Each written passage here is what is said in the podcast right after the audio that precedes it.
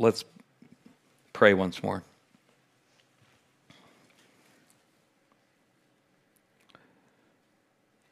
Oh, Father, I thank you. I thank you that I, I can sense that your spirit was moving um, in the planning process. As songs were selected for this Sunday, as people looked at your word and looked at the passage and chose a song and chose a, chose a, a segue verse to say and prayed, and you have already been at work in constructing this Sunday through those people, and I say thank you. Thank you for your spirits already moving in the quiet moments of planning and now as we've sung. And I pray that your spirit would continue to move. Do that now which only you can do. Please move amongst us. Please work deeply within us in supernatural ways. Come, Spirit, and work, we ask. We ask because on the other side of your working, on the other side of us surrendering to your work, Holy Spirit, in humility and childlike awe, on the other side of that is joy, rest, comfort. This is what you're up to in the world. And I say, Thank you. Thank you that you are you. Thank you that you're the God that's there. Please show us more of yourself now, we ask. In Jesus' name. Amen. Well, David says, My shepherd, he brings me comfort. And we respond, Of course he does. of course he does. Because we, modern Americans, are awash in comforts. awash in comforts. And, and this is natural. This is natural when, when people follow God. They, you know, the the, the cocaine bill goes way down and they stop sleeping around and you marry one woman and you start to work hard in your life and you build a family and then there's more families and you build communities and then those communities become hives of industry and mutual blessing and then that produces a surplus. And then that surplus causes that society to go from no refrigeration to computers on your refrigerator. Um, blessing surplus. But there's a danger here. The, the Puritan preacher Cotton Mather famous, famously said that godliness begat blessing, and the daughter ate the mother. The daughter ate the mother. Um, we are prone to defect, defect from the comforter and live just for the comforts. But we are finding now in this generation that they don't pay off that, that, that kind of life does not pay off because the, the comforts themselves, while they reflect the character of the comforter, they themselves are thin and brittle. They wear out. And so, in all of our comforts, ours, ours is a very thin and brittle generation. It is a striking irony that in our generation, with all of our comforts, how uncomfortable we are. Awash in comforts, we of all generations seek comfort well, anywhere except in God. We are like Hosea's generation in Hosea 7:14 of whom God said, "They do not cry to me from the heart, but they wail upon their beds, upon the thing that's meant to give them comfort. They cry to it saying, "Please give me more comfort. For grain and wine they gash themselves, they rebel against me." Sometimes rebellion takes the form of tears falling on our pillows. Thus to his generation and to ours to our generation, David declares that my shepherd brings real comfort. Real comfort. Thus, he is calling all of us to experience with him this comfort and this comforter, a comfort that transcends circumstance and comes by the most ironic of ways by his rod of rule and his shepherd's staff. So, the, the passage we're considering is the, the second half of verse 4 that you just heard read of Psalm 23. Your rod and your staff, they comfort me. Your rod and your staff. So, we need to consider this in light of what's come before. David envisions himself walking through seasons of life where great evil looms over him, threats everywhere in the darkness of the valley of the shadow of death.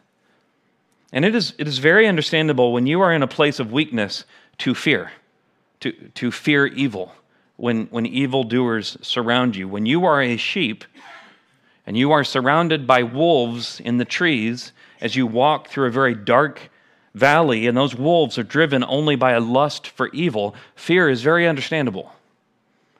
It's human. But David exults that even then he will not fear, that that fear does not rise to be the thing that controls him. Why? He says, For you are with me, David says. For you are with me, in the verse above. In the valley of the shadow of death, both evil wolves and his good shepherd are present. They're both present. But no matter how many wolves there are, there is something about the shepherd that outweighs any reason to fear the wolves hiding in the trees. What is that? Well, when King David the sheep, we must remember the only way to truly understand Psalm 23 is to read it as a sheep. David envisions himself, King David, as a sheep.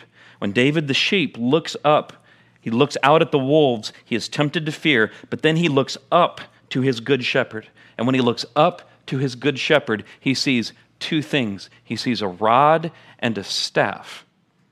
And the rod and the staff comfort him. They leave him unafraid in his fear, still fearing, but unafraid, and able to keep moving.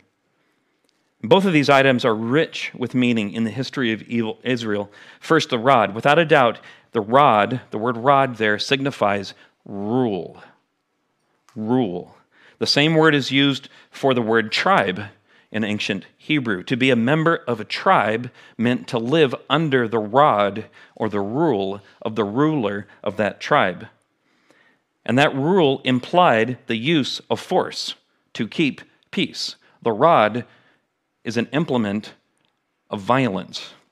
The rod is an implement of war or of justice, either against enemies or against evildoers within the tribe, within the flock, the rod is a weapon used for war or for punishment, is an implement of power. An implement of power. But that power David sees is wielded not against him, like the wolves wield their power against him, but for him in love. For him.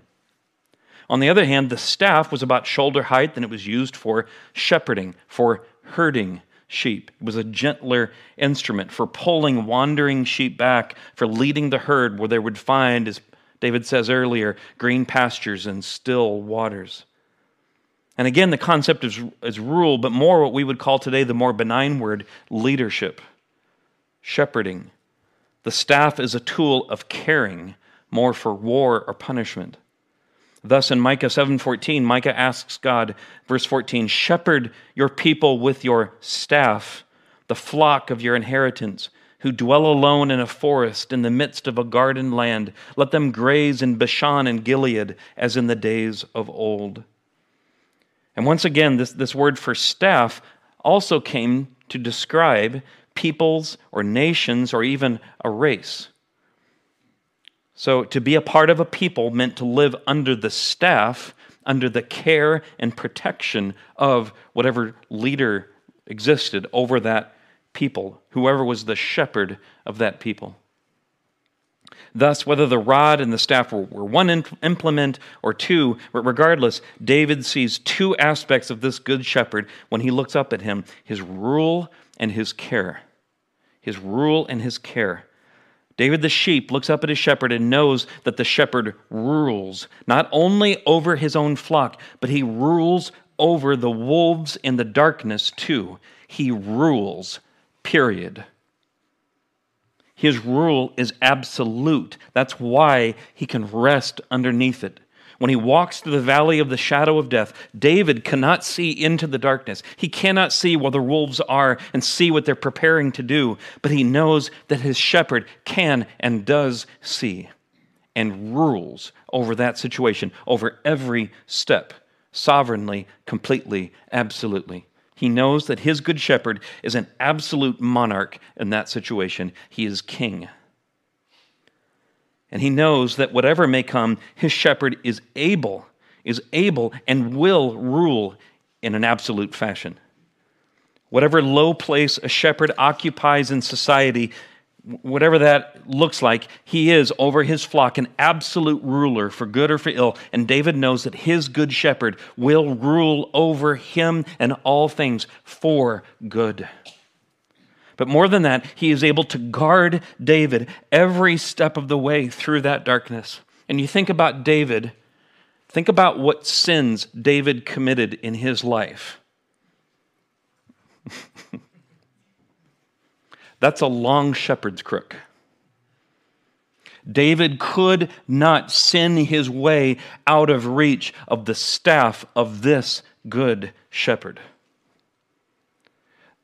So even if David were to wander and, and buckle under the pressure, un, uh, uh, un, under the, the, the, the pressure cooker situation of walking through this valley, surrounded by fierce wolves, even if David were to buckle and wander away, he will be held fast by his shepherd. All of this, all of this gives David tremendous supernatural comfort over his fears. Note that the circumstances have not changed. The darkness is still there. The wolves are still there. They're still hungry. They're still lustful somewhere there in the darkness. But what has changed is where David's eyes have looked. What's changed is the state of David's heart. And what's changed is that David now has a story to tell that he's telling us, a story that's been told and retold again and again and again over the centuries and brought countless people comfort themselves in their dark times of weakness and struggle. David went through this valley and he was comforted, and now he's bragging, exulting to us, and giving us and sharing with us that same comfort. David exults, My shepherd comforts me, even though I walk through the valley of the shadow of death, even though everything seems to be collapsing and every institution is failing, even though the world has gone dark with a blind insanity, I will fear no evil. My shepherd, he's got this. He's got this. He rules over it and he leads me gently through it. David challenges all of us, all the world, every generation with his exultant boast. Can your comforters do this? Can your porn, your pills, your pillows pull off this level of comfort? A comfort that transcends every fear, even the fear of death itself. Can your comforters do this? Answer No, of course not. Only my good shepherd can do this. His rod and staff, oh, they comfort me. Come join me with this. Come join me in the experience of this. So we've, we've never needed these words more. Every Christian generation needs these, but we need them just as much as every generation has needed them. We, we nod at them and we take some sentimental pleasure from Psalm 23, but they are so much more than meant for a sentimental pleasure. That these words are our very source, our ground of courage in the season of, well, in this season, in this historical season of dark decline. Because a, a blind insanity is creeping into all our institutions and infects the minds of so many in our time. And the pressure to cave under the weight of fear is so great. Oh, it is so hard, so heavy when, when, you know, when you're the, the only Christian in your office. And unless you do A, B, or C, your very livelihood is in peril. And so the, the temptation to buckle underneath that can be almost unbearable. Almost unbearable. But, okay, so, so there's, there's fear, but then there's another ditch, and that is to become black pilled. Black pilled. To become red pilled as, as has come to be known, is to wake up and see the world for what it really is, you know, full of, full of commies. full of commies who want to control everyone else according to a floating set of rules and philosophies, floating according to the whims of the uniparty in power. Um, but to be black pilled, to be black pilled is to see this, to see all the wolves lined up along the walls of the valley, and then to give up hope to see it clearly, and then to become darkly negative about it, embittered and depressed. Always talking about how bad things are, how bad things are. And either way, either, either if you fall into the ditch of craven cowardice or prevailing pessimism, the wolves got you. You've been neutralized, ready to become their next meal. But somebody's got to stand. Somebody's got to stand in the gap. Someone must stand in protective love for ours and future generations. But in order to stand courageous and straight, there must be some rock to plant our feet on. And so we have to find our way into this psalm, into David's place for ourselves, not, and, and not read the psalm just for a, a sentimental level of comfort, but to experience the very same hope that David does here that's heavier than all of our fears. We have to find our way into this psalm. We have to see it clearly. And, and you know what? We have the ability to see it even more clearly than David could even more clearly because we live on the other side of the ascension of our Lord Jesus. The ascension is the forgotten portion of the last events of Jesus. We rightly prize the cross and the resurrection, for at the cross, all of our guilt and shame for our sins was washed clean. So now no one, no one can shame you in this world if you have not violated God's law. If you've not violated God's law, you are clean. And if you have violated God's law, you're clean. you are free. There is therefore now no condemnation for you who are in Christ Jesus because of the cross of Jesus Christ. But then in the, new, in the resurrection, we're given new life. In his new life, we're guaranteed to share in the resurrection at the end of time. We will rise with him and enjoy his paradise forever. But what gets us from now until that day. It's the ascension. We considered the ascension at the end of Luke. I'll, I'll, read the last few verses of the Gospel of Luke. Verse 50 And he led them out as far as Bethany, and lifting up his hands, he blessed them. While he blessed them, he parted from them and was carried up into heaven. And they worshiped him and returned to Jerusalem with great joy, and were continually in the temple blessing God. The reason why their joy was so great, the reason why all they could think to do was just bless God, was because Jesus was going to the right hand of the Father, to the very throne of David, to reign over everything. Everything. Over Target, over Bud Light, over gay pride parades, over the California legislature, over a grand jury in Florida, over the weather, over your loved one's cancer, over everything. The ascension means Jesus is king. Period. He reigns. He reigns as an absolute monarch over all things. So in the ascension, we we see the rod. We sheep look up and see the rod of our good shepherd in the ascension, but we also see the staff and the second recounting of the ascension in Acts 1, Jesus tells the disciples, It is not for you to know times or seasons that the Father has fixed by his own authority, but you will receive power when the Holy Spirit has come upon you, and you will be my witnesses in Jerusalem and in all Judea and Samaria and to the end of the earth. As part of the ascension, Jesus ascends but at the same time, he causes the Spirit to descend upon us. And it is no coincidence what is the Spirit called in the Gospel of John? The Comforter. The Spirit is the presence of Jesus in us. The Spirit communicates with our spirit that though all the wolves are present, though you are surrounded by wolves, though you walk through the valley of the shadow of death, I am with you and I will never leave you nor forsake you, and I will hold you fast. I will hold you fast no matter what they do, and I will hold you fast no matter what insane sins you do. Because you have the same insanity inside of you still that them ones have out there. It's not yet gone. You are redeemed, but it's not yet completely disappeared. I will hold you fast. So, Christian, Christian, do, do you know that every generation of Christians has experienced and lived under this rod and this staff and has been ruled over and cared for successfully by our Good Shepherd?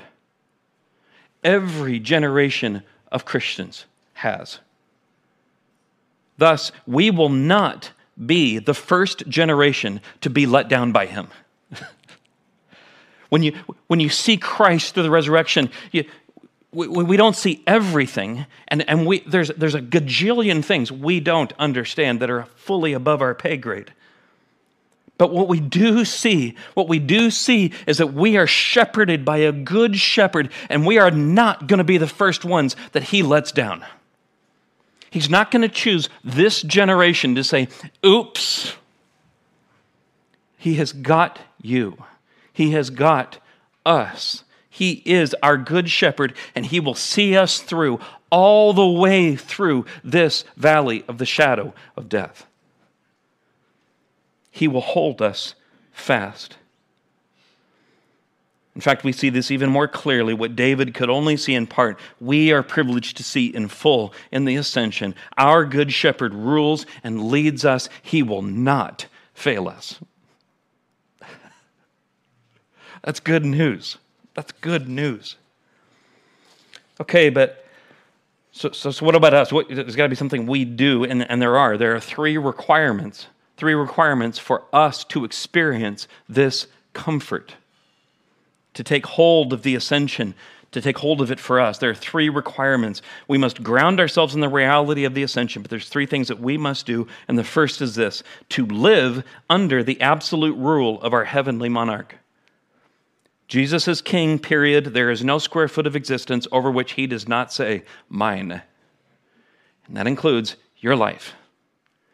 That includes them ones out there and includes us ones in here. Mine. So this this means he is he says mine in your house, on your phone, on your Netflix account, and how you eat ice cream, and how you watch news, and how you take walks, and how you parent, and the mate you choose, and what you think about geology or German poetry. Over, I don't even know if Germans do do poetry, but over all of it, he says, Mine. He is an absolute monarch. He is king. So the comforts that we seek, we must, we must realize, because we're, we're good red blooded Americans and nobody's going to rule over us. You know? Nobody's going to rule over us. So we like the word leader, we don't like the word rule. The, the problem is the comforts that we seek, the comforts that David found, are located under the rod of his rule.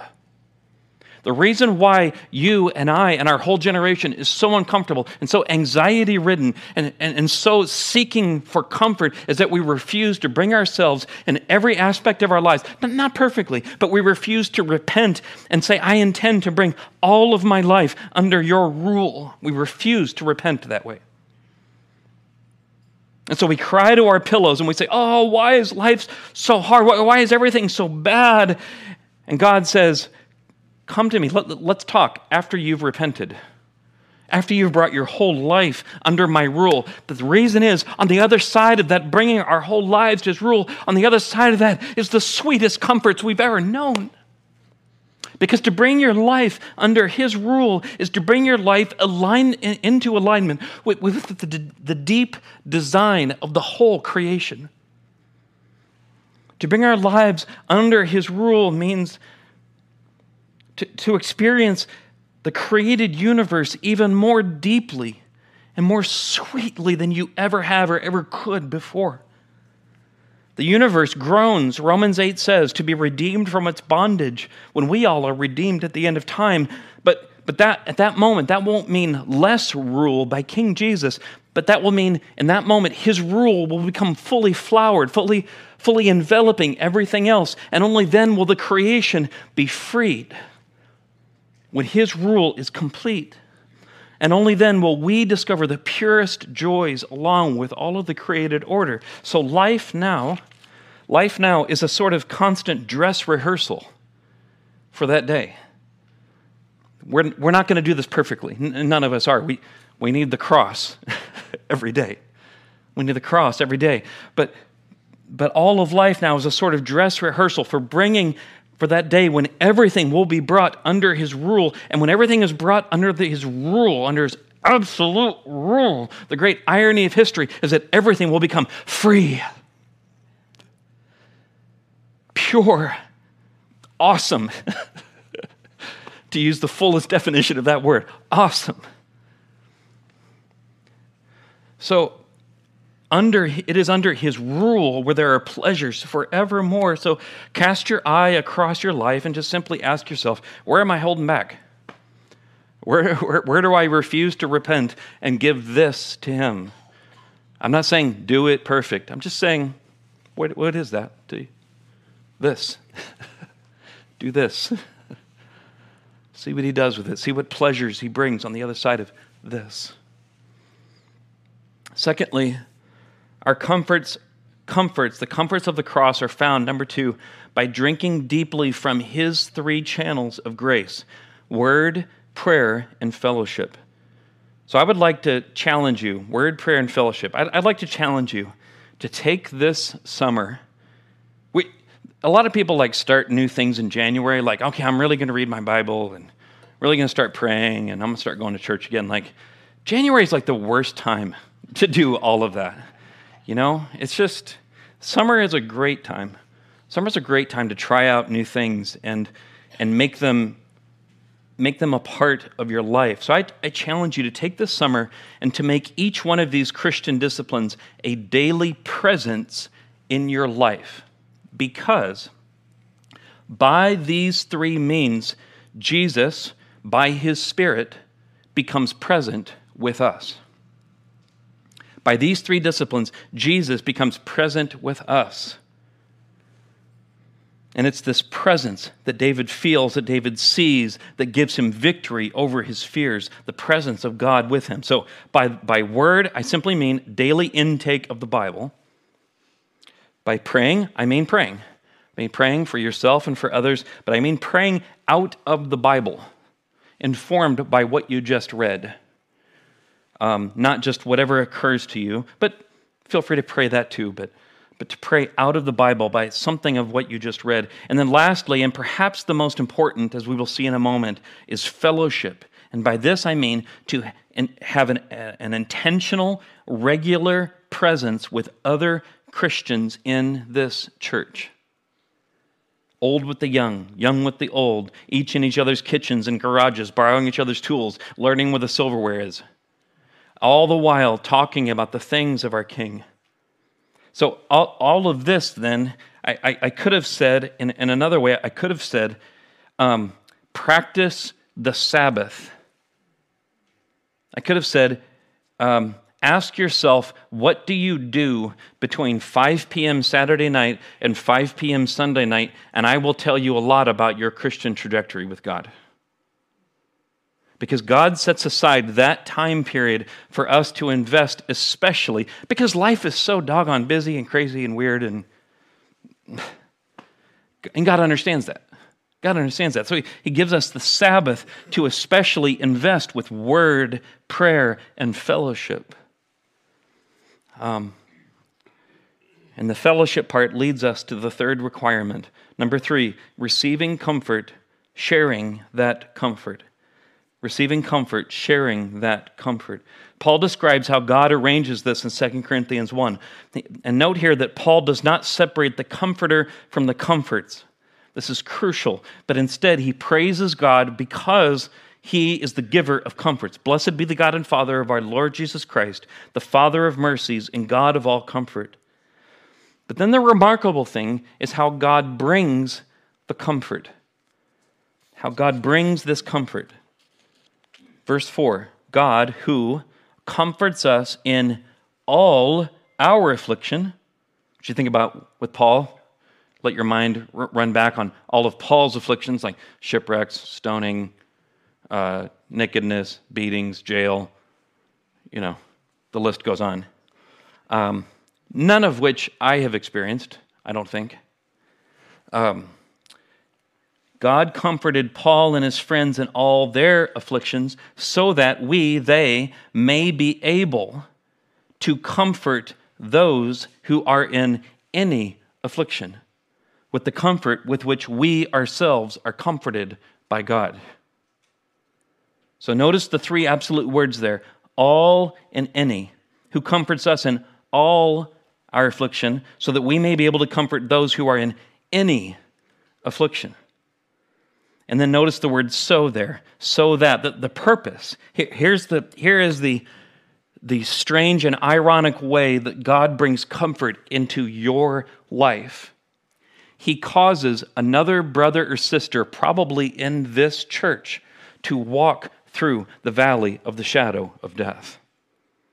And as they walk through the valley of the shadow of death, they look up to their shepherd and they see his rod and his staff, and they are comforted in supernatural, spirit filled ways as they walk through that. But God is a generous God and he always creates a surplus.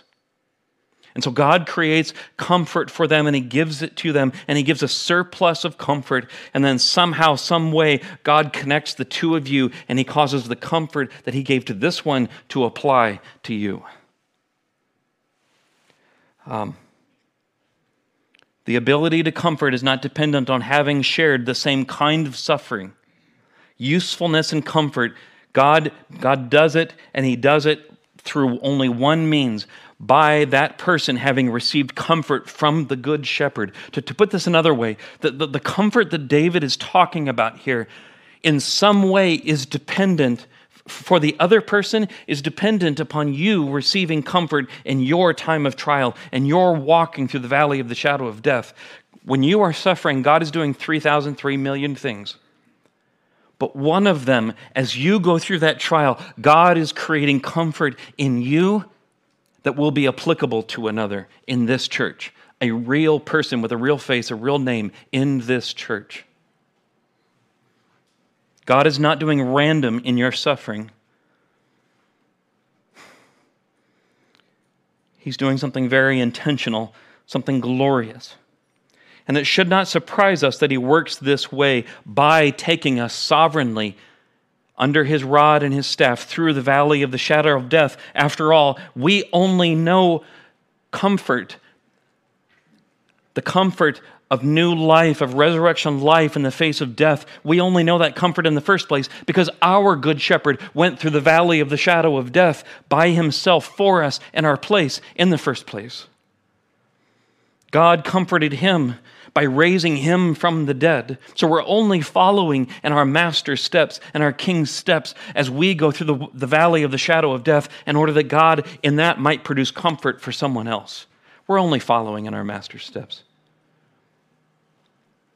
Thus, Paul can say in verse 5 of 2 Corinthians 1 that our sufferings are actually sharing abundantly in Christ's sufferings, so that through Christ we may share abundantly in comfort too. But this is for others. Verse 6 If we are afflicted, it is for your comfort and salvation. If we are comforted, it is for your comfort, which you experience when you patiently endure the same sufferings that we suffer. We are, after all, the body of this good shepherd, the God of all comfort. And he is the God of all comfort. So, so ransack your Bibles for comfort. Pray, pray like your life depends on it for comfort. Engage in the fellowship of the saints like your life depends on it for comfort. And God will produce a rich harvest here amongst all of us of mercy and comfort. We are we are led by a good, good shepherd. This good shepherd rules over this church and he rules over all the nations and he rules over all insanity and he will work and we will not be the first generation that will be let down. He will carry us to the very end. And that's how he gets all the glory. and by that, we get all good. On the other side of his comforting, there will be joy forevermore. He will do it. So let's give him thanks for this now and ask him for his grace to, to walk in these truths. Our God and our Father, we thank you. Thank you for shepherding us. Thank you for shepherding us far better than we deserve and far better than we could ask or think to ask you. But that is who you are. You are a generous Savior. You are profligate in your love to us and your grace to us. Make us a people that takes refuge in you, that is able to look away from the wolves and the trees and look up to your rod and your staff, to place ourselves, to, to sit under them peacefully, to trust you and to rejoice when you work, when you save, when you protect, as you rule and shepherd us all the way. In other words, we ask, will you get much glory here? Will you get much glory by leading your flock? We praise your name. Praise your name for your goodness, for you are truly a good shepherd. In your name we pray. Amen. Amen. Receive the benediction, which is the classic benediction spoken throughout the ages. And I can, I can say this benediction because of everything that we just heard, because of what a good shepherd we are ruled and shepherded by. May the, may the Lord, the Lord God, bless you and keep you and make his face shine upon you.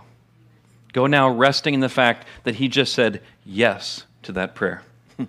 Amen.